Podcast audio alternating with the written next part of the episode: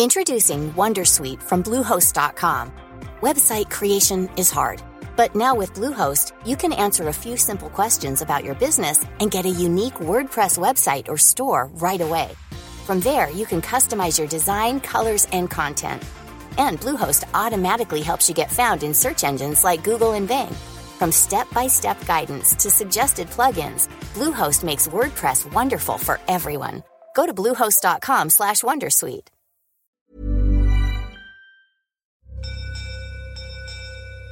This is a podcast from the South China Morning Post.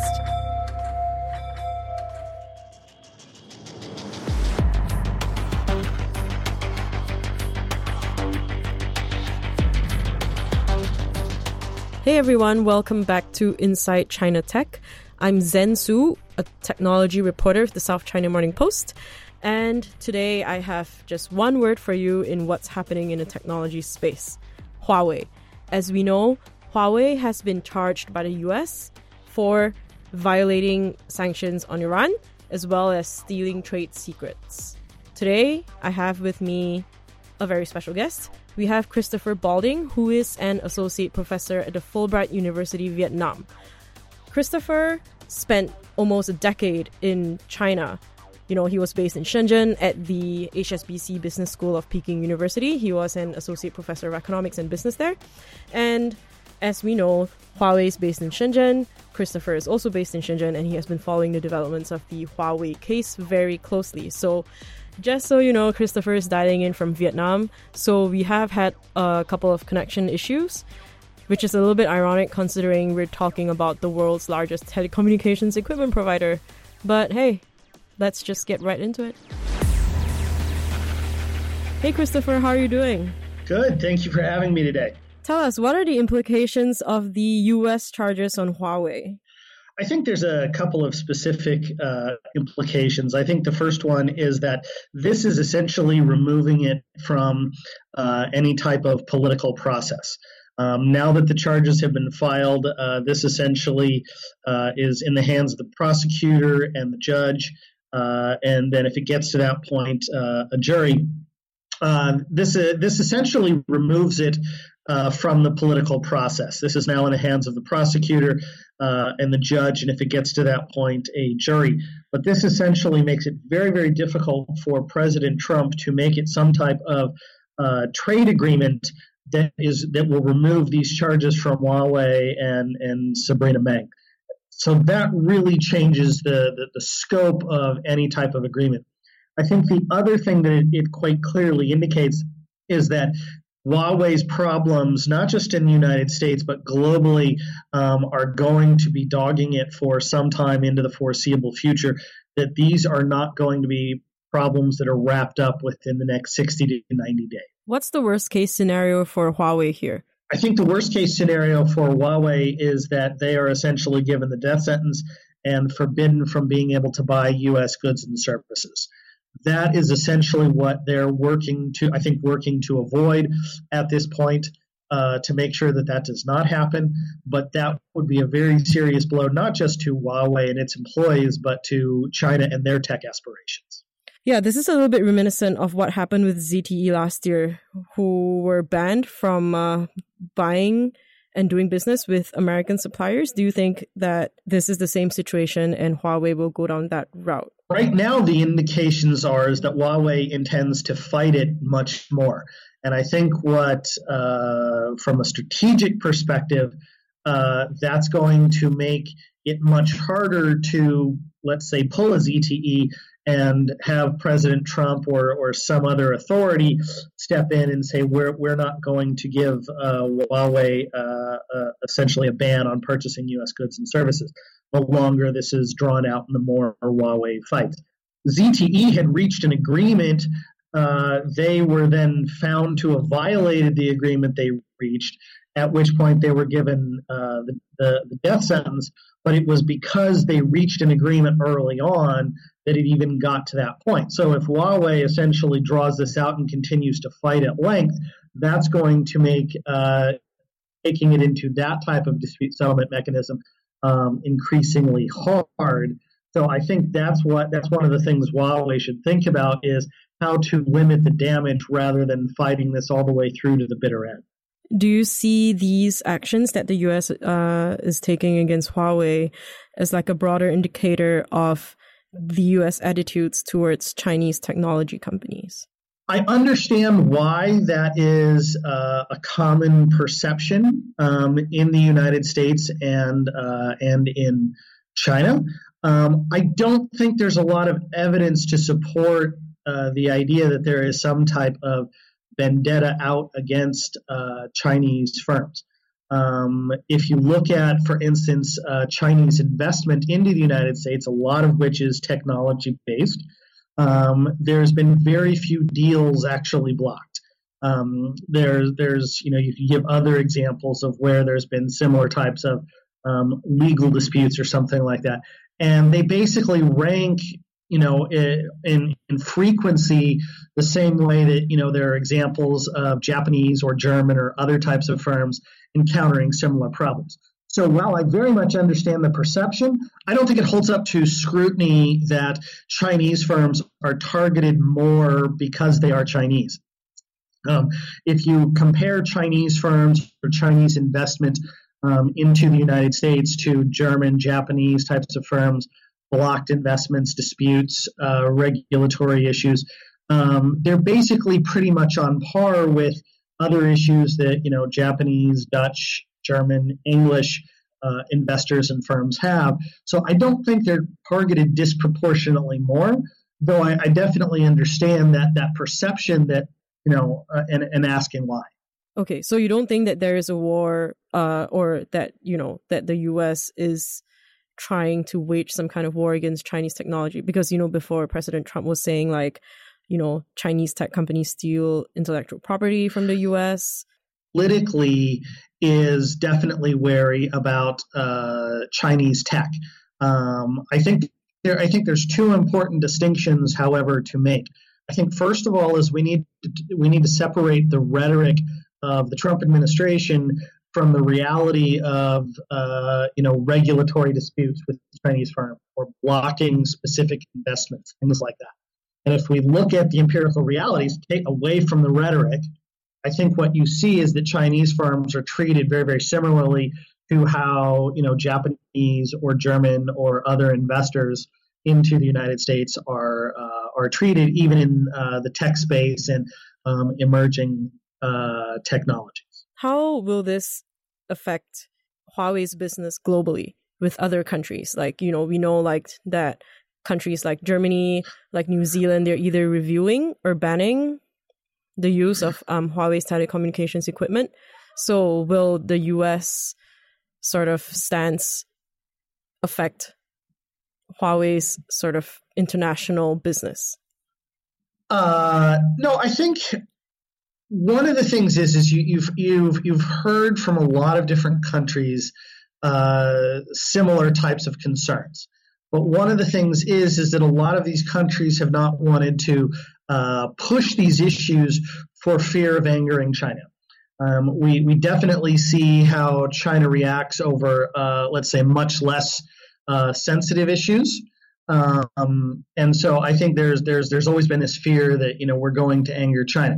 So when the U.S. does this, I think more than anything, this gives other countries um, the, the, the the freedom or the cover to say, hey, we're going to express similar doubts. Um, some of them because they're definitely pushed by the United States. I think some of them also because uh, they have had those those similar concerns for some time. Where do you think Huawei would try and expand next if they're not welcome in the West, like in the US and Europe?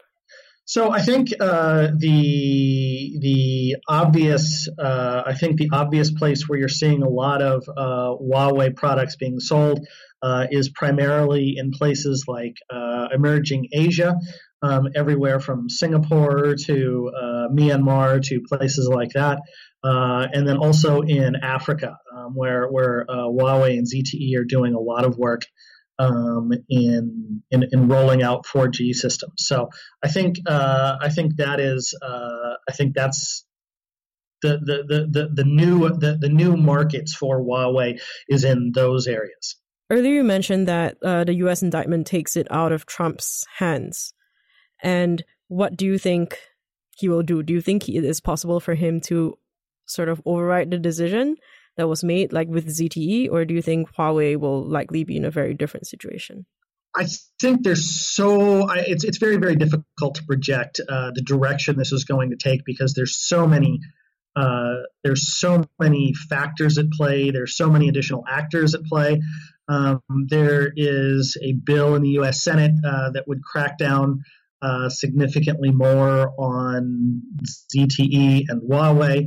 Um, there would probably be legal disputes as to whether or not uh, Congress even has that authority if the bill passed. Um, there are, you know, how, how much is Huawei going to fight the indictment uh, that they have? You know, are they going to see this through to a jury trial? Um, all of these kinds of issues, and it just makes it very, very difficult to uh, to do that. I think the other factor is is that politically, um, I think one of the few things that Republicans and Democrats in the United States agree over is uh, the threat that China poses. So I think there is there would be enormous pressure on uh, on the president, uh, whether it was President Trump or whether it was uh, you know an, another president, given the the looming presidential election next year, um, that they would face enormous pressure not to go easy on Huawei. Um, we also don't know really much about Huawei's strategy at this point. Um, ZTE they opted to try and settle the dispute, um, and so they had an agree- they had a settlement with the Justice Department um, basically where the charges did not even go to trial. Um, so I think there's so many factors in how this can play out. We need to think about it very, differently and say, well, how would uh, how would Huawei handle this situation? And so if they fought all the way through to the bitter end, for lack of a better term, that would radically change the you know calculus as to whether or not they would be facing some type of death penalty, so to speak, or, or, or some other type of penalty. And so it, I think it's really too early to really speculate as to uh, as to potential outcomes.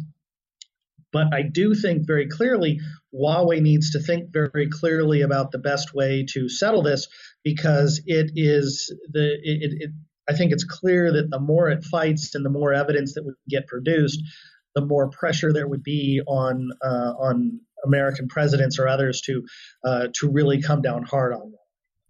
So we know that Huawei now is the world's largest telecommunications equipment company. So they've basically gone, I think, in the last 20 years or so from like a really small company in Shenzhen to a company that basically, you know, sells everywhere in the world right now. How do you think Huawei became so competitive? Like what is it about their technology that has really put them at the forefront of the telecommunications industry. I mean, I do think uh, you know they are they're clearly a, a very competitive firm, um, and I think one of the one of the bigger picture issues that that Huawei and Beijing need to look at is no matter how competitive Huawei is, um, given a host of factors, um, they are seen as essentially a, a branch of the Beijing Ministry of Information. And as long as that uh, reputation follows them around, uh, rightfully or wrongfully, to be seen that way, and that's going to harm their competitiveness. I think it would be best for Huawei to say, you know, we want to stand on our own two feet, independent of Beijing.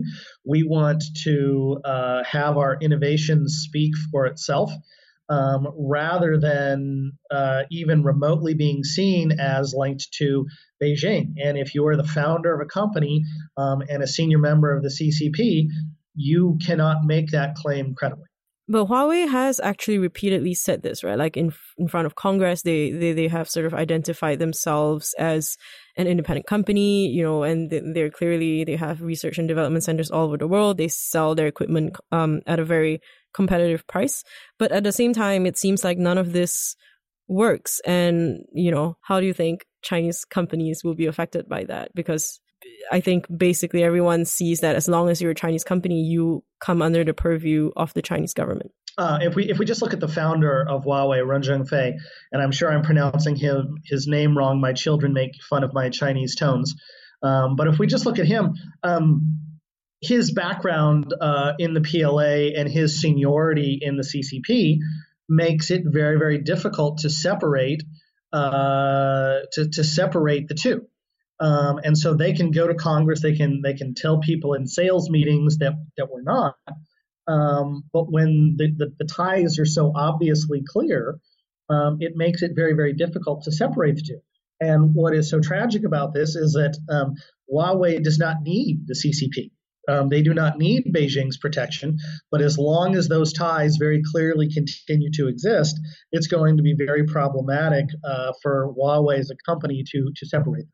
But these are ties that can never be separated, right? Because he's the founder. And so, is there anything Huawei could do to sort of establish that they are an independent company? That's very, very difficult to say in 2019 China because the CCP has put itself at the heart of basically every corporation, every every industry.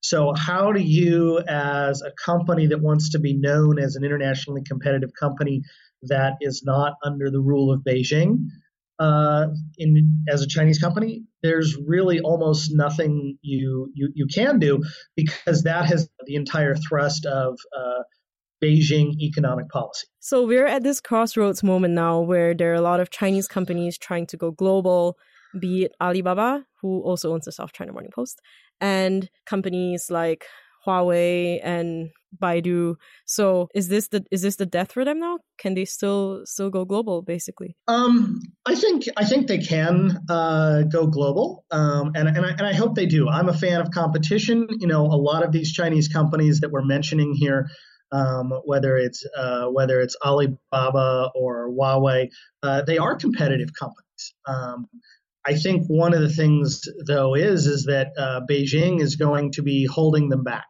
Um, are they are they profit making competitive firms that are focused on global markets, or are they communist uh, propaganda machines? Are they uh, are they responsible to the marketplace and, and their shareholders, or are they responsible to, uh, to Chairman Xi? I think WeChat is is an excellent example in in different ways. Um, and but one of the things that you see is that uh, when you, you you hear regular reports about when people try to access information on WeChat overseas, um, WeChat still applies Chinese censorship uh, standards to basically WeChat globally. And so a lot of people that want to look at you know Chinese stories will find them blocked on WeChat over even overseas. Um, and so when we talk about Chinese companies that want to go global that are being held back by Beijing, um, outside of China, that's not going to be an acceptable business practice. Um, and as a business that is going global, are you responsible to Xi or are you responsible to your customers and shareholders? But actually, with WeChat sort of censoring their their global content, is that mandatory by the, the government or is it is that Tencent just taking just deciding that it's easier that we just apply it across the board? I couldn't tell you exactly. It it might be some combination of both where the government where the censors just work on the app globally and then if it if if somebody happens to read and happens to see an article that you know and they're in Australia or the United States or wherever it's still blocked um, but I couldn't tell you the exact reason as to why.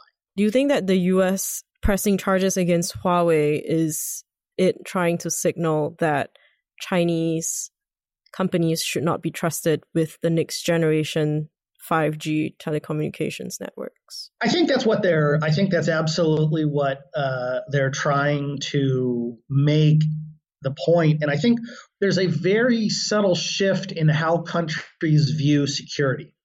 Um, it used to be uh, even, let's say, 20, 20, 30 years ago, countries viewed security by military might, and they absolutely still do to a significant degree. Let's not let's not overlook that. But I think even in the past 10 years, there's been a relatively significant shift that countries view a lot of their security around the information that they possess. And so one of the things that is so important is China and the United States are saying we need to define our security by the information that we have and who has access to that information.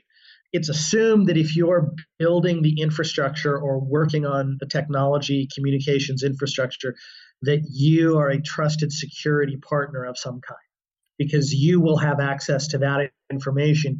And countries are defining security now as closely linked with the information that they generate within their country. So, will we see a split down the com- telecoms industry where, you know, Huawei and ZTE might only supply equipment to Asian countries and the Chinese market because they've been blocked out of the West, and Western companies, you know, whether Nokia or Cisco, would be the ones supplying telecoms equi- equipment for the West. So I think you definitely have to think of that as a very distinct uh, possibility. I think you can already see where there are, say, uh, a significant number of developed markets that are using, uh, let's say, primarily Nokia Ericsson uh, components.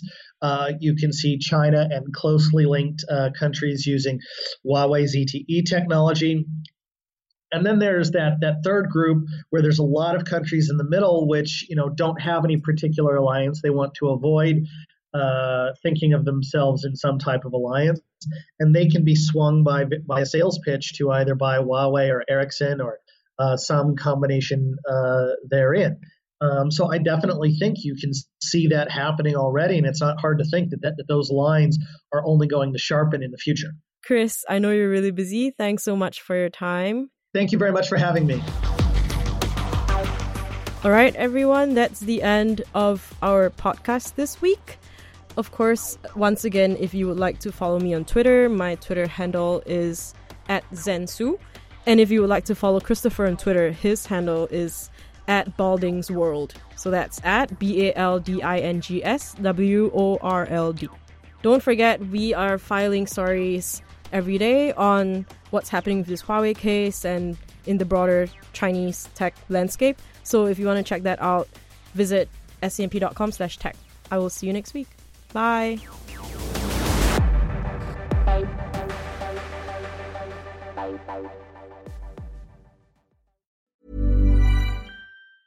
Tired of ads barging into your favorite news podcasts? Good news. Ad-free listening is available on Amazon Music for all the music plus top podcasts included with your Prime membership. Stay up to date on everything newsworthy by downloading the Amazon Music app for free or go to amazon.com slash news ad free.